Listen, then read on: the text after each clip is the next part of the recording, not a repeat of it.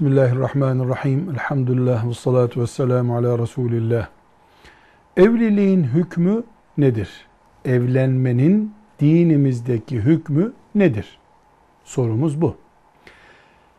Bu sorunun cevabından önce hükmü nedir derken ne kastediyoruz? Bu ayrıntıya girebiliriz. Müslüman bir işi yaparken dini yani İslam muhakkak Müslümana bir değerlendirme yapıyordur. Bu iş olur, olmaz, iyidir, zararlıdır, uygundur, az uygundur, öbür türlü yap. İşte Müslümanın ibadetinden günlük hayatına kadar yaptığı işlere dinimizin verdiği değerlendirmeye hüküm denir. Mesela Müslümanın sabah namazına kalkmasının hükmü farzdır denir. Yani sabah namazına kalkarsan farz işlemiş olursun. Dinimiz bir şeye farz dediği zaman onu yapmamaya da haram diyor demektir. Allah bir şeyi muhakkak istiyorsa ona farz diyor yapılmamasını muhakkak istiyorsa ona da haram diyordur. Mesela kurban kesmenin hükmü nedir kurban bayramında diye sorduğumuzda vaciptir diyoruz. Ne demek vaciptir? Yani Allah bunu emrediyor ama sabah namazı kadar da kesin istemiyor sabah namazını yüzde yüz istiyorsa kurban kesmeyi de mesela yüzde seksen istiyordur.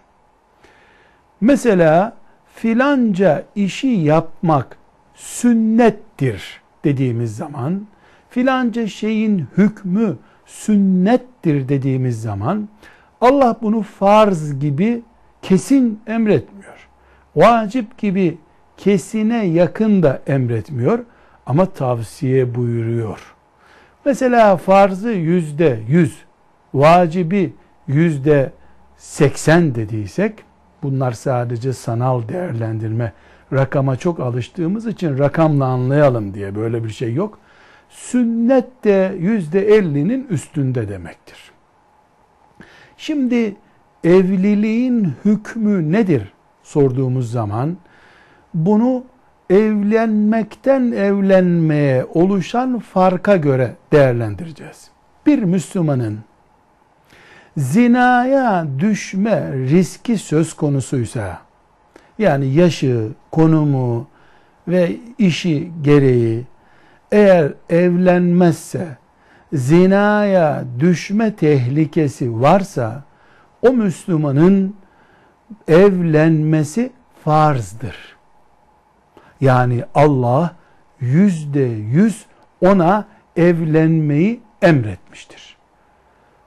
Bu nedenle evlilik yeri gelip farz olan bir iştir diye bunu da anlamış oluyoruz. Eğer bir Müslümanın herhangi bir şekilde zinaya düşecek kadar şehveti kendisini sıkıştırmıyorsa o Müslümanın evlenmesi sünnettir. Ne demek sünnettir? Bu Müslüman evlense Peygamber aleyhisselamın yolundan gitmekten dolayı sevap kazanmış olur, iyi bir iş yapmış olur ama evlenmeyince günaha girmiş olmaz.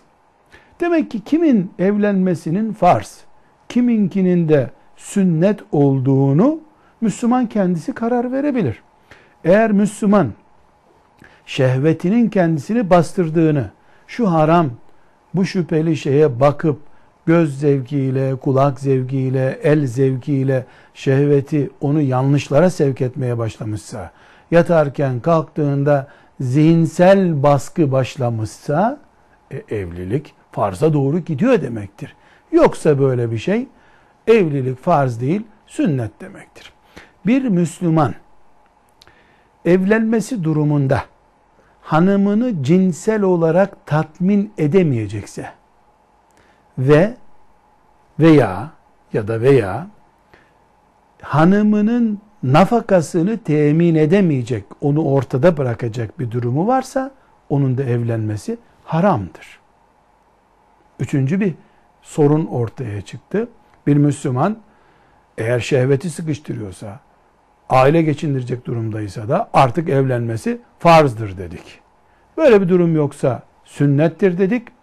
Ama hanımını ev tutup bir yerde barındıramayacaksa veya cinsellik olarak erkekliği ifa edecek durumda değilse ya da kadın olarak erkeğe karşı kadınlık yapamayacak durumdaysa evlenmesi haramdır.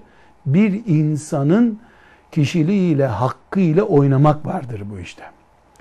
Başka bir örnek, bir insan daha evlenmesi halinde hak hukuka riayet edemeyecek kadar huysuz, geçimsiz biri ise onun da evlenmesi mekruhtur.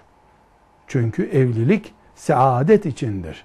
İki insanla bir arada duramayacak kadar hırçın, psikolojik tedavi görmesi gereken psikiyatri hastası birisinin de e, onun gibi olmayan aklı başında biriyle evlenmesi caiz değildir. Bu bir kul hakkıdır. Buradaki caiz olmamak da mekruh düzeyindedir. Demek ki evlilik farz olabilir, sünnet olabilir, mekruh olabilir, haram olabilir. Velhamdülillahi Rabbil Alemin.